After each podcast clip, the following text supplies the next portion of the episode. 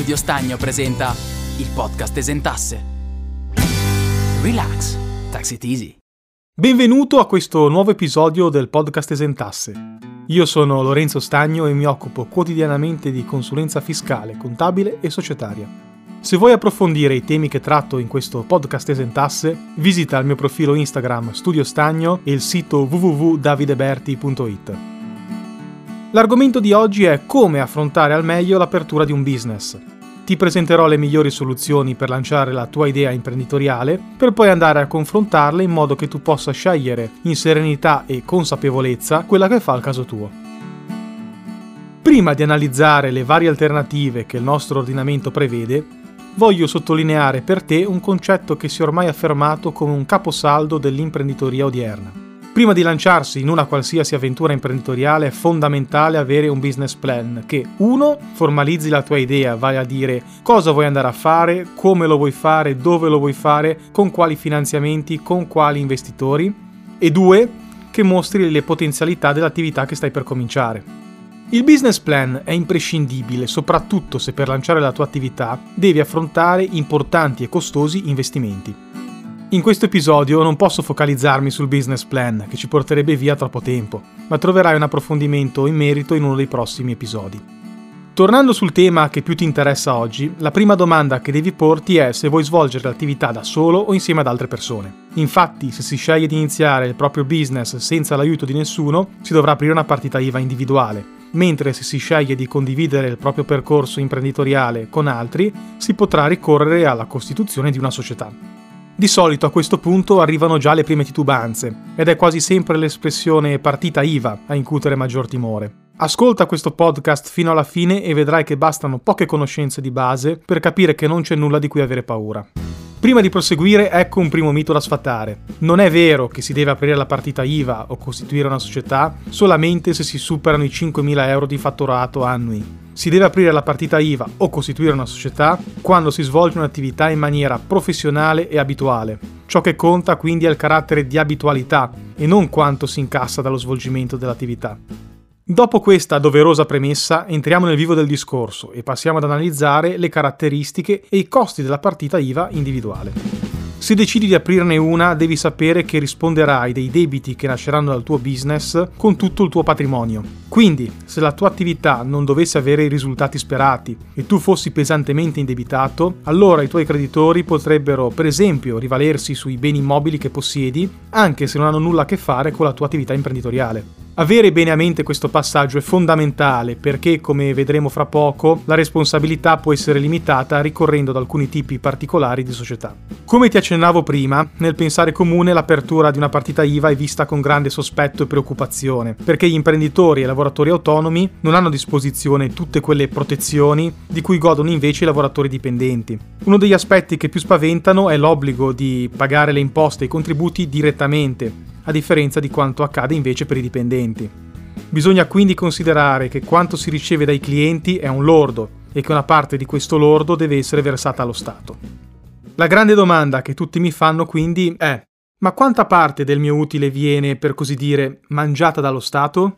La risposta è che lo Stato pretende il pagamento dell'IRPEF, cioè l'imposta sui redditi prodotti dalle persone fisiche, sull'utile conseguito. L'IRPEF, come ti ho spiegato nello scorso podcast esentasse, è un'imposta progressiva, ovvero colpisce più pesantemente i redditi più elevati. Le aliquote IRPEF vanno da un minimo del 23% ad un massimo del 43%. Quando si paga l'IRPEF? Il versamento di questa imposta avviene in tre momenti. A giugno si paga l'acconto, che è pari a circa il 50% di quella che era l'imposta pagata per l'anno precedente. A novembre si paga poi un secondo acconto, sempre pari a circa il 50%, e poi a giugno dell'anno dopo, con la presentazione della dichiarazione dei redditi, si paga il saldo. Questo meccanismo di saldo e acconto vale anche per l'IRES e l'IRAP, di cui ti parlerò fra poco. Il primo momento in cui si pagano le imposte sui redditi è quindi giugno dell'anno successivo a quello in cui si è iniziata l'attività e si dovranno pagare sia il saldo sul primo anno sia il primo acconto per il secondo anno di attività, Dunque è molto importante sapere che fra le uscite consistenti dell'anno in questione ce n'è una molto alta per le imposte, mentre poi negli anni successivi le imposte da pagare saranno meno pesanti perché si avranno già degli acconti pagati. Dall'altra parte lo Stato pretende anche il pagamento dei contributi previdenziali. Per chi decide di aprire una partita IVA individuale, i contributi previdenziali possono essere di tre tipi a seconda dell'attività che viene svolta. I professionisti li versano alla cassa privata dell'ordine o albo cui sono iscritti. Se invece si tratta di professionisti non iscritti ad un albo, questi devono pagare l'INPS gestione separata, che è pari al 25,72% dell'utile. Questi contributi si pagano insieme all'IRPEF. Gli artigiani e commercianti pagano invece i contributi dell'INPS gestione artigiani e commercianti, appunto.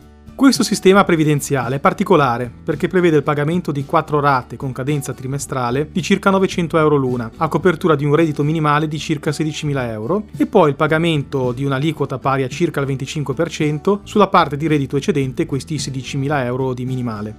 È fondamentale capire che se anche si avesse un utile inferiore ai 16.000 euro, comunque si devono pagare queste rate fisse. I contributi proporzionali sulla parte eccedente del reddito seguono poi il meccanismo di saldo a conto. Dallo scenario che ti ho appena presentato appare chiaro come una buona parte del tuo reddito finisca nelle casse dello Stato. Devi però sapere che esiste un regime particolarmente vantaggioso che è il regime forfettario.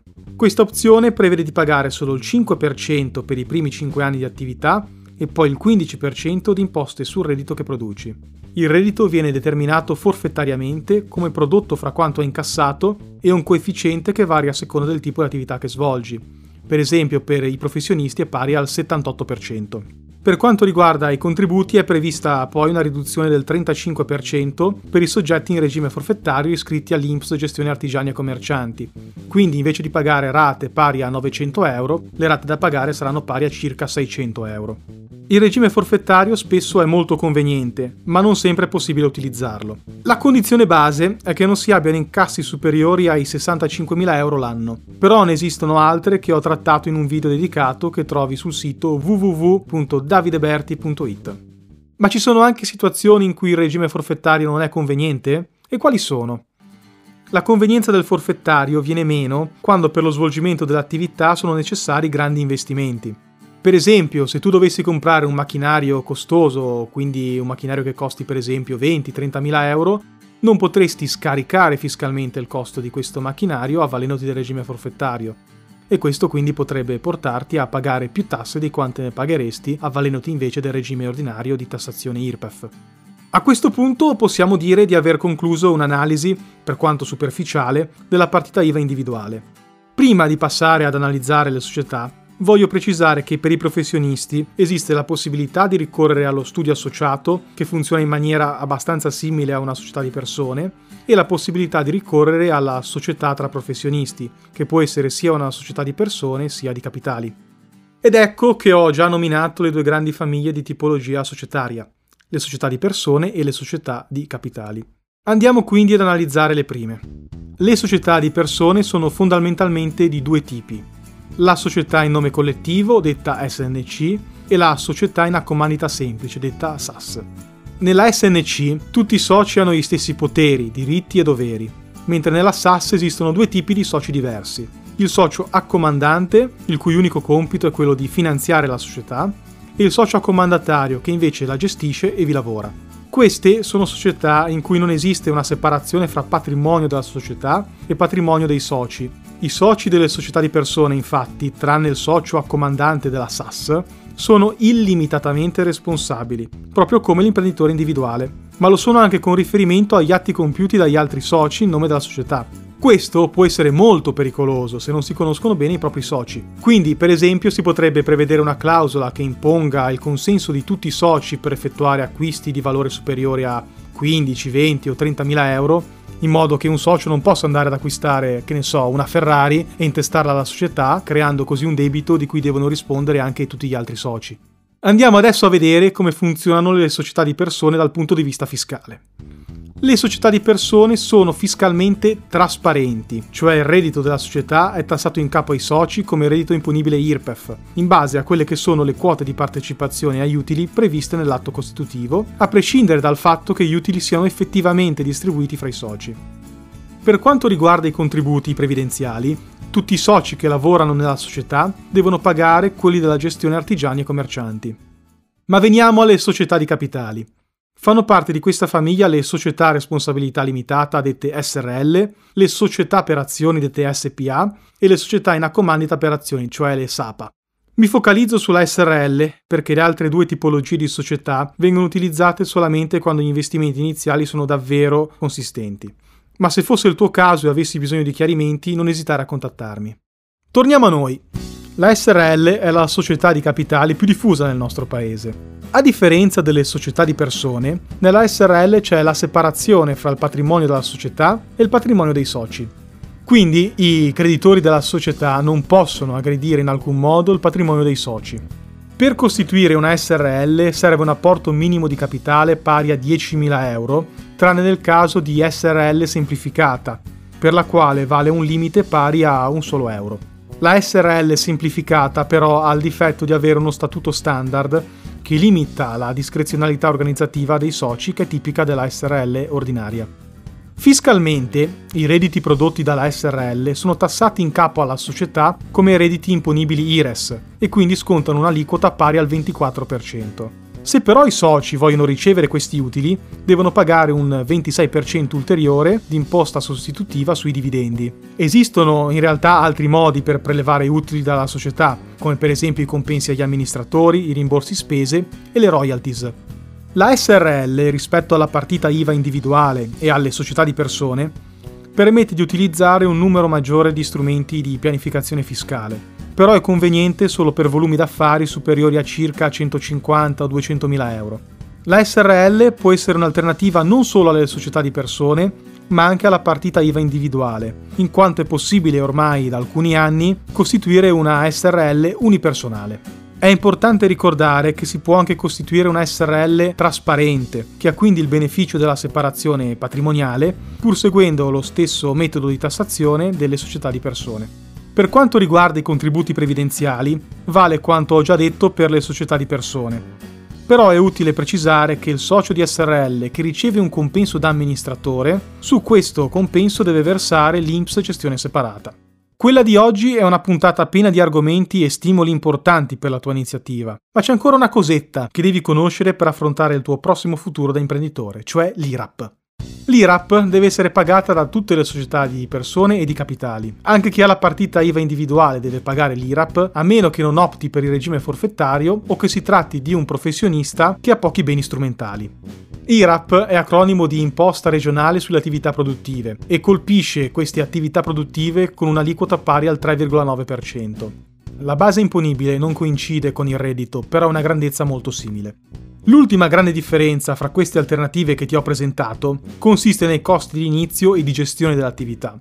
I costi sono bassi per una partita IVA individuale, soprattutto se in regime forfettario, aumentano per le società di persone e sono ancora più alti per le SRL, perché aumentano gli adempimenti formali in materia di atti costitutivi e di tenuta delle scritture contabili. Abbiamo concluso questa breve ma corposa presentazione dei vari inquadramenti giuridici che puoi scegliere per il tuo business. Prima di lasciarti voglio ricordarti quelli che sono i tratti salienti che devi considerare nel fare la tua scelta. Innanzitutto la presenza o meno di separazione patrimoniale, poi devi considerare i costi fiscali e previdenziali ed infine i costi di gestione. Non c'è una risposta del tipo la SRL è sempre meglio, perché dipende dal caso specifico. Se quindi avessi bisogno di una consulenza, non esitare a contattarmi. Bene, con questo è davvero tutto. L'appuntamento con il podcast Esentasse è fra due settimane. Se vuoi approfondire questi temi, visita il mio profilo Instagram Studio Stagno e la mia sezione sul sito www.davideberti.it. Ti ringrazio per l'attenzione, io sono Lorenzo Stagno, a presto.